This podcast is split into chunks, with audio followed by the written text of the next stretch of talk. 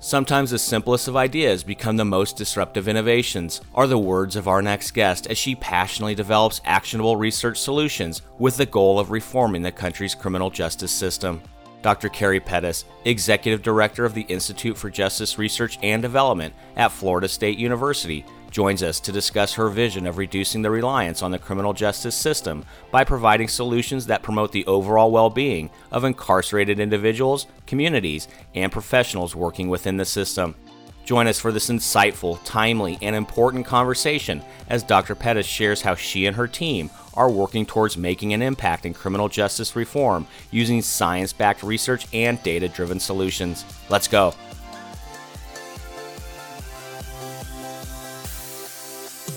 Welcome to Passionate Pioneers with Mike Biselli, where we highlight and speak with the innovators, the game changers, and the pioneers who are deeply passionate and relentless in solving the problems our world is facing today. This is your opportunity to connect with and learn from these leaders and to support them on their mission. Perhaps they will soon be hearing your story as well. This is Passionate Pioneers with Mike Biselli. I look forward to having you on this journey with us.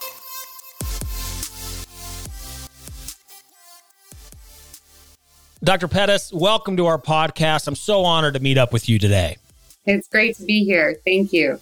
Well, because of your passion to use science backed research and data driven solutions to ensure the justice system is equitable and effective, as well as your team's work related to mental health of incarcerated individuals, I'm eager to have this important conversation today. But before we dive in, a bit of housekeeping. While listening to any of our episodes, please take a moment to subscribe to the podcast so you will automatically receive episode updates in your podcast player.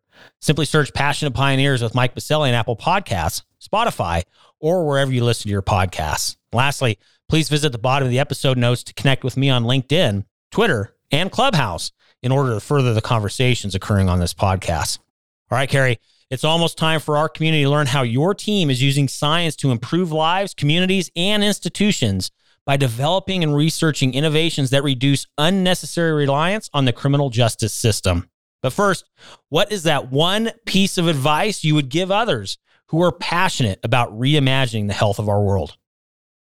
I would say keeping things simple, right? So sometimes the simplest ideas become the most disruptive innovations.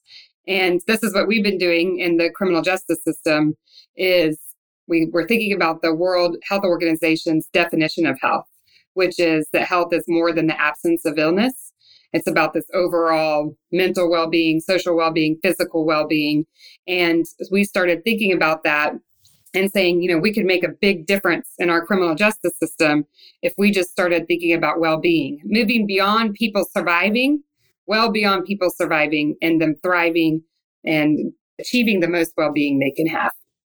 I love it. So I'm a big, big fan, Carrie, of KISS. Keep it simple, silly. Like get back to basics, keep it simple, don't overthink it, don't over engineer it. Yep. Sometimes getting back to basics is where you find the biggest success. I get a fortunate opportunity to mentor and advise a lot of startups. And I sometimes say, don't overthink it, keep it simple, silly. Would you agree? I would agree. But the second S, I've heard a different word before. I was trying to be a little bit more inclusive on the podcast today. But right. yes, I've heard that as well. I think I know exactly the word you're recommend or discussing. But yeah, keep it simple, silly. Yes. That was what I like to do.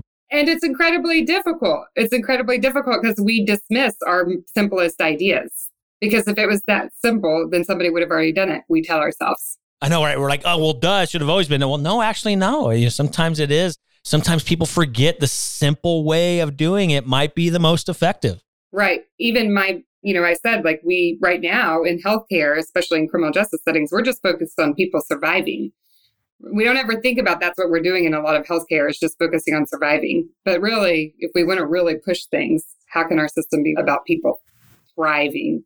Well, I can't wait to talk more about that. And I'm looking forward to discussing your incredible work and journey happening at the Institute for Justice Research and Development at Florida State University after we get back from thanking our community champion sponsor. Located in Denver, Colorado's nationally ranked River North District, Catalyst is a healthcare innovation campus that brings together stakeholders from across the industry to accelerate innovation and drive real, lasting change our nation desperately needs. from established organizations to startups, from accelerators to advocacy organizations, and from medical schools to global companies. Everyone at Catalyst works side by side to create, develop, refine, and bring to market cutting edge innovations that will fundamentally transform healthcare as we know it. With industry leaders like Medical Group Management Association, Olive, Medical Solutions, UC Health, CirrusMD, and many others calling Catalyst home, along with innovative pioneers visiting from across the nation. Catalyst continually fosters their foundational belief that collaboration and partnerships will move the healthcare industry forward. To virtually tour Catalyst and claim your space on campus or host an upcoming event, visit catalysthealthtech.com or visit the top of the episode notes and click on their link. All right, we are back with Dr. Carrie Pettus, Executive Director for the Institute for Justice Research and Development at Florida State University. First of all, Carrie, go Noles. When I grew up, I was a big Seminoles fan, incredible football team amazing place and what an incredible institution and university as well. And you had an opportunity to found and launch your institute there at Florida State. We're going to talk about the journey. You now have been on for a little over three years. Talk about how did you get there? What were the aha moments? What brought you to launching an institute, standing it up? And then, of course, where are things today? With the Institute, Carrie? What are you guys working on? What are those successes? And then we got to discuss where do you see things heading? Of course, things are changing rapidly. We've seen the world change incredibly fast over the past 18 months, obviously exacerbated and compounded because of the pandemic. And things are going to only continue to accelerate. So, where do you see things heading, not only for the Institute, but for our nation? And of course, we want to be able to help you out. So, we'll be asking how we can uh, plug in and help you and the team out over there at the Institute. But for now, Carrie, how'd this all come together in the first place? Think about this institute. How'd you get it off the ground? Yeah, well, I won't talk forever, I promise, but this goes back more than 20 years, a lot more than 20 years, but I'm not going to say how many more. But I actually got really interested in prison reform work when I was 18, 19 years old. And I put on a suit and marched out to Washington, D.C., and interviewed one of our former associate attorney generals that went to prison for a couple of years after being drafted by the Chicago Bears and working for President Clinton. And then he landed in prison. So I thought, wow, that's quite a trajectory. I want to understand that. Uh, yeah, not one you really normally think of. And so I went, and when I interviewed him, the despair and shame and pain in his face was just profound, especially to 19 year old little me. So I figured out I have to figure out this system and what's going on. And there were a lot of twists and turns, as I'm sure you've experienced over your career. So sometimes I was outside of the walls trying to burn the prison down. Other times I was not literally, I don't want to go to jail. Other times I was inside the walls trying to work within the system. And just over time, it finally occurred to me that a really good place to situate myself would be in a research setting where we could really use research to drive change, both with what's happening inside the walls and what's moving people to become incarcerated, and also our policies. We wanted to change the world, right? So I had a dream in my graduate school, my master's program, that someday I wanted to have a really large research center that was influencing the decisions of policymakers, influencing the decisions of people in the criminal justice system, and helping people to thrive and be well who were getting out of our criminal justice system. So I actually have had a research center before I came to Florida State University and it was thriving. And we talk about thinking about some of the twists and turns. And in that research center, I needed to go a different direction because of some political complications. And as that was happening, I started to look at where in the country might I have the most impact if I'm not in this location that I'm at now. And Florida is one of the largest states in the country. We have the third largest prison system in the country. We have a very diverse population here and an incredibly difficult government to move. So I thought if we can figure things out in Florida, then we can figure them out anywhere. And so I developed some relationships at this university and they recruited me to come here and open a multidisciplinary center that was looking at data driven solutions to criminal justice reform. I mean, I can talk for a long time about how I established the research center. I don't know how much you wanted me to go into the mechanics of doing that or what you're thinking. But well, first of all, thank you so much for that journey. It is amazing to hear that even as a teenager, you were passionate about this space. Incredible. What was it like interviewing somebody that was a former NFL athlete, top of their game, literally in their sport, top of their game in their political career? We got to go there first. What was that yeah. like interviewing somebody like that person? Yeah. All I can say was everything I could feel during that conversation was pain. it destroyed his family. It destroyed his feeling of ever, you know, I think having accomplishment. And one of the things that incarceration does, no matter how accomplished you are or how unaccomplished you are, is it changes you forever. And that came across very clear. So, what I saw was a man experiencing extreme suffering, even though he had once been at the top in our society. He worked for the president. and so I thought if somebody like him, with the most privilege, racial privilege, financial privilege, political privilege, is experiencing this much suffering, he did two years in prison for one count of wire fraud and one count of breaking a conflict of interest contract. Two years for that.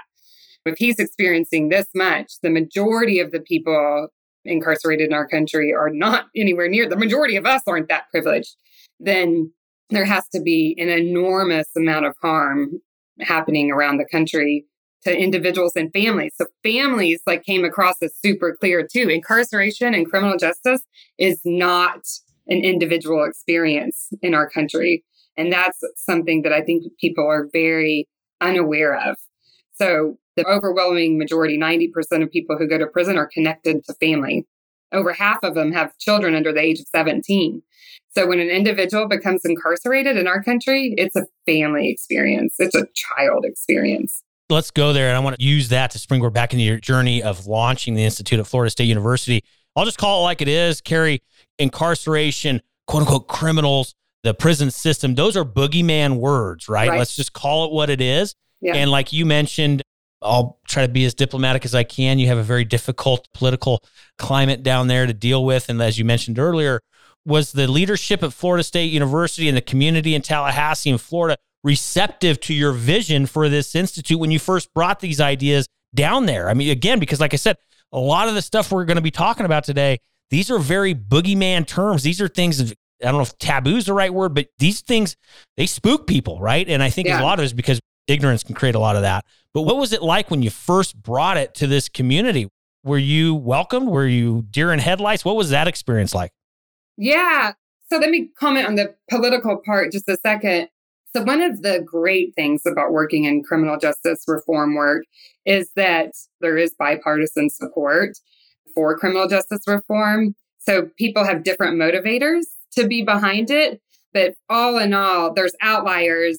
There's people that are anti reform, but they're outliers. And so all the in between political party wise is not where I receive a lot of pushback. I think that the university knew that this is a really important social issue of our time. It's a civil rights issue, it's a health issue, it's a human rights issue, it's a social justice issue. We have a really great Department of College of Criminology already criminologists tend to be more focused on describing contributors to the problem. And what this research center is very much focused on is producing and disseminating solutions. So it was a very different approach than what this number one ranked College of Criminology is doing, is saying, we understand, you know, they're laying out the problem, which is incredibly important to do. And what our research center says Thank you for helping us to really understand the problem. We're laying out the solutions. So we built on some work that was already occurring here. And I think the university saw that and valued that. What I think is still true throughout the country is that people really have no idea how bad things are. They have no idea how bad things are.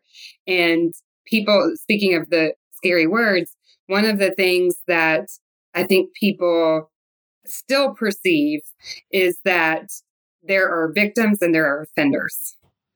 But 96% to 99%, depending on what study you're looking at, of people who are incarcerated, men and women, have significant lifetime traumatic experiences.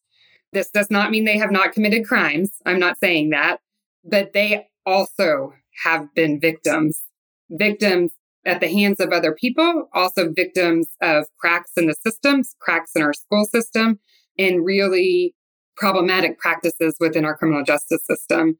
So a lot of people just don't understand how bad it is when people get enmeshed into our system and how you it's really a lifelong sentence even if you get out of prison. And they don't understand all the contributors many of which are health related that drive people to involvement in the criminal justice system anyway.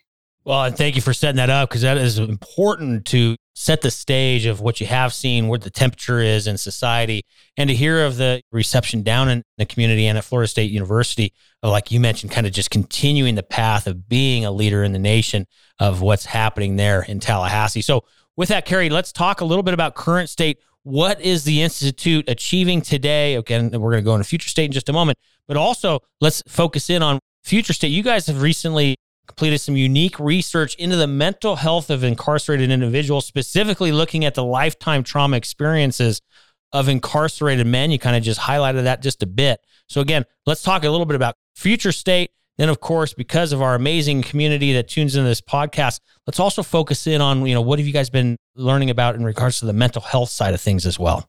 Yeah. So, I do want to talk about the current work that we're doing and that we've been building out for the past few years.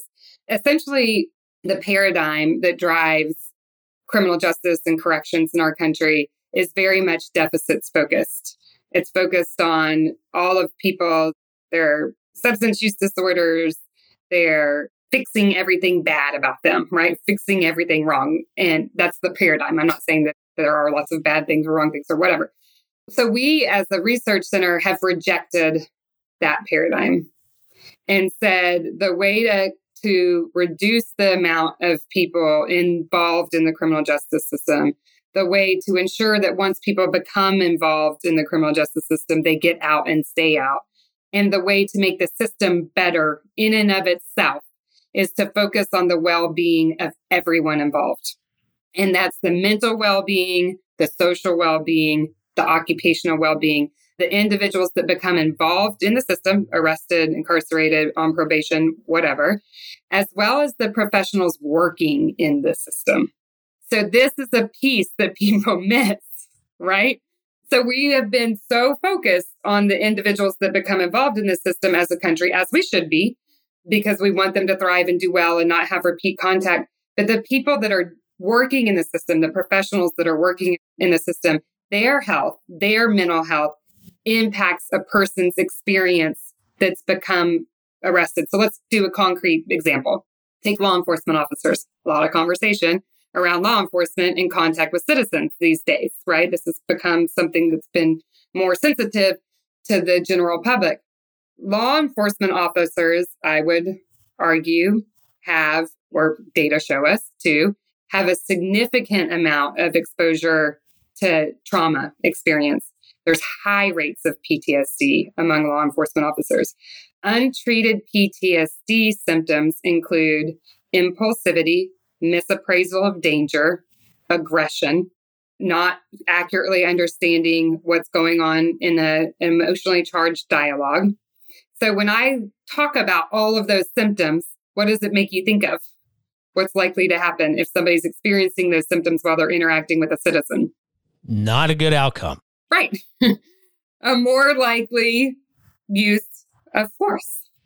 So, one of the things that we're doing is saying, let's make sure that our law enforcement officers that are interacting with citizens are mentally healthy. Let's make sure our corrections officers that are interacting with citizens are mentally healthy. Our prosecutors who are determining whether people go to jail or not are healthy Mm-hmm. because all of them are experiencing a significant amount of primary and secondary traumatic stress. So that's one approach. The other approach that we're doing is with the incarcerated individuals themselves. So going back to trauma. So, psychological trauma, like I already mentioned, is experienced by almost all individuals that are incarcerated prior to their incarceration experience, during their incarceration experience, and after their incarceration experience. One of things that neurobiology has taught us about psychological trauma is that there are times in your life that you are more susceptible to the negative impacts of psychological trauma. That those time periods differ between boys and girls, men and women. But for males, the time period is in adolescence, is when your brain is the most susceptible to the impacts of trauma. But among incarcerated men, the highest prevalence of psychological trauma is in adolescence. And you heard me mention earlier the symptoms of untreated trauma symptoms aggression, impulsivity, misappraisal of danger, likelihood of acting out, substance use disorders. Does this sound like our boogeyman? Right? So, what we're looking at is we say if we get people on a path to mental well being, to health, to thriving and achieving, to addressing some of these things that are contributing to the problems that are associated with them and be becoming involved in the criminal justice system. We don't have to keep removing deficits from people because they're not there. But Carrie, there's so many questions I want to ask from what you just shared. This is an amazing conversation. But I want to hone in on one part of it because we hear this a lot. Yes, that sounds good what you just described about getting to the person on the front end, making sure we take care of this while they're an adolescent. But Carrie, the devil's advocate, right? We can't afford that. We don't have the resources to do that.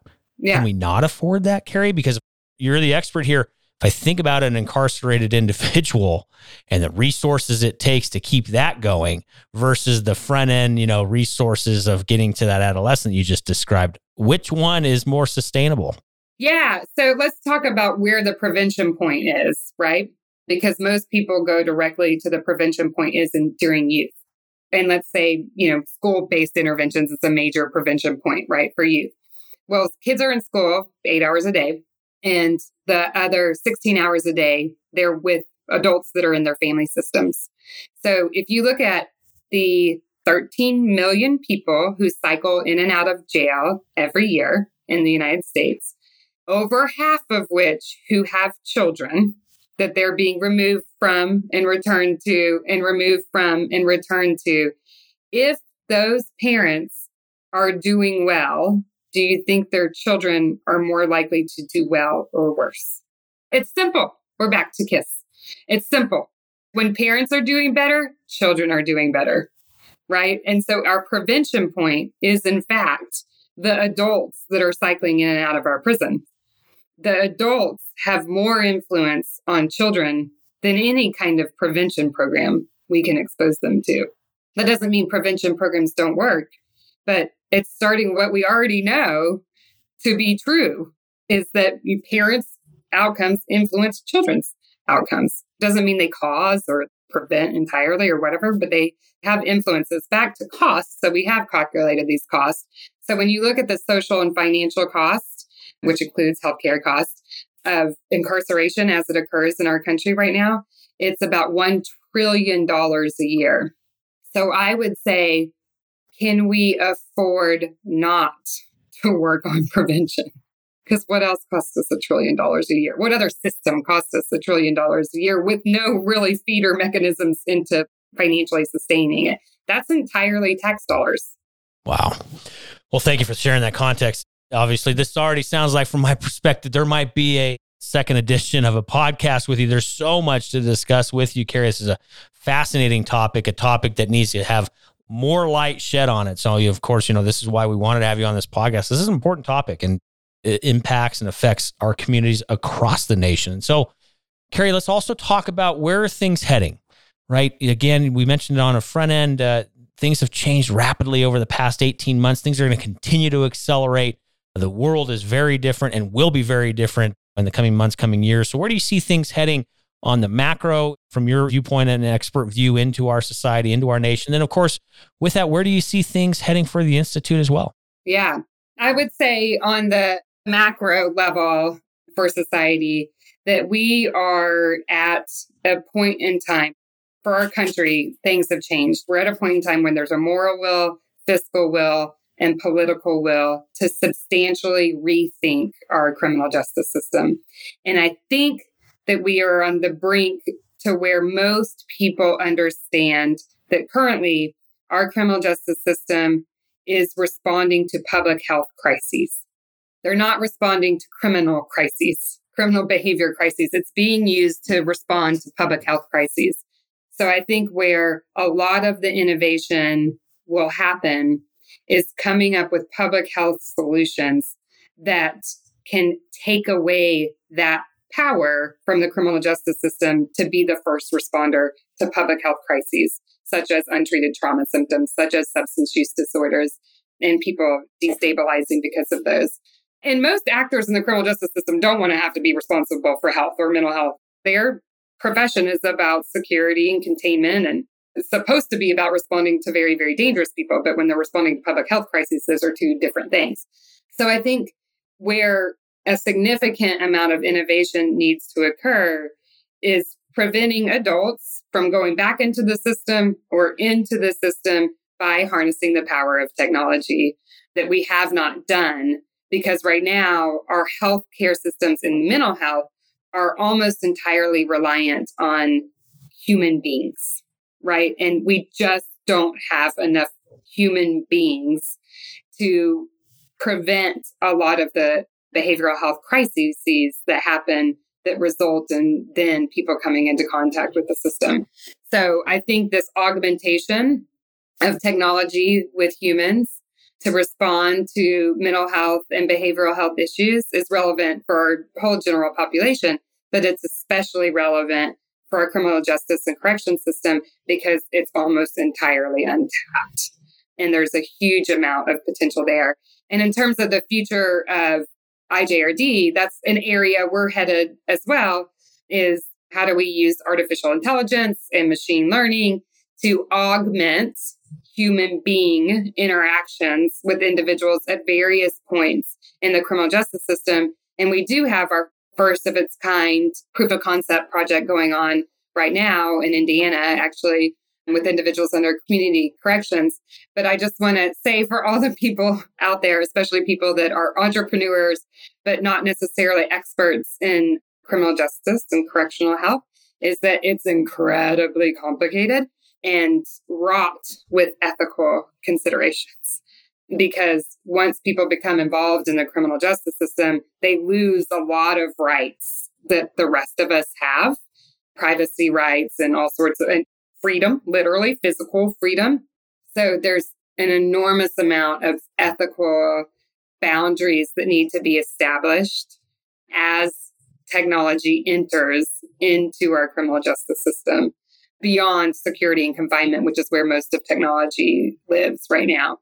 So I just want to put that little cautionary. So we're working to help along computer scientists and other innovators to help them establish not only what would be the most helpful for promoting mental health and well-being, but what are the ethical confines that we need to act, we need to behave within. Well, I do know there's a lot of phenomenal entrepreneurs and innovative thought leaders that tune into the podcast that are working on these very, very difficult problems that I know can be solved. And like you mentioned, there just truly isn't enough human beings to take care of the entire need. And we're going to have to rely and adopt new and innovative and elegant ways to bring technology in to solve these big, audacious problems. But I know it's possible because yeah. there's some incredible, incredible leaders out there working on this stuff tirelessly. So thank you for that, Carrie. But of course, we also want to be able to help you out. So, what is one problem, need, or question that you have that we can be helping you with? This goes back to something that I said earlier. And it's really so many people, they don't understand who gets involved in the criminal justice system, why they stay there, why they come back. And again, just how complicated and bad things are. And because they don't understand it, there is not incentive and potentially motivation to try to seek for and demand solutions. So, one of our biggest problems that we're trying to solve is how do we help as many people as possible hear not only that we're in a really bad situation that's driving poverty and racial disparities and all sorts and health disparities with our criminal justice system right now that we're in this situation but there's so many solutions too. So we're trying to get that message out to as many people as possible. So ways to get that message out.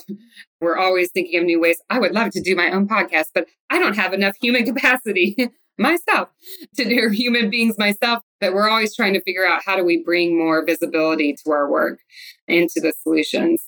So that would be ways people could help if they helped spread the word. Well, speaking of being able to help spread the word, they also need to be able to work with you to help spread the word. So, how do people get a hold of you and the team? Where are some social media handles, websites, or otherwise? How can we get a hold of you, Carrie? Yeah. So, I have a little list of our ways to get a hold of us. So, our website is ijrd.csw.fsu.edu. And we can find us on Twitter which is at IJRD underscore FSU. On Facebook, we're at FSU.IJRD. And then in LinkedIn and YouTube, just searching IJRD. And then I will do my email because it's all over the web too, is C Pettus, P E T T U S, Davis, D A V I S, at FSU.edu. And we would love to hear from you in any of those ways. Awesome, Carrie. We'll also leave all of those contact points in the episode notes. So simply scroll down in your favorite podcast player and click on through to get a hold of Carrie and the team. Additionally, you can head over to our free global online community at passionatepioneers.com. There will be a post for Carrie's episode where we'll have all those contact points online and the opportunity to leave any comments, feedback, questions, or otherwise, again, over at passionatepioneers.com. Well, Carrie, like I said, I could stay here all day chatting with you. This is an important topic, one that I love to learn from leaders and experts like you because this is something we need to be talking about. So I applaud all that you and the team are working on. But before we let you go, I have one more piece for the podcast. It's a fill in the blank. I'm a passionate pioneer because I believe in human potential and I want to help individuals and families thrive. I love it. Way to round it out, Carrie. Well, Carrie, thank you again for taking the time to be with us on the podcast today. We are rooting you on. This is important work. Thank you for your dedication, your passion, and your commitment to continue to move this important matter forward for our nation. But for now, Carrie, again, thank you so much for being with us today. Thank you. It was great to be here.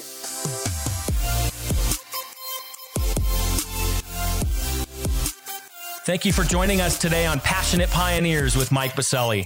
We'd love to hear your feedback about the podcast so we can continue to improve this community and to further support the pioneers being featured. Lastly, please take a moment to subscribe to the podcast and invite your friends and colleagues to join us. This is Passionate Pioneers with Mike Biselli. I look forward to having you back with us during our next episode.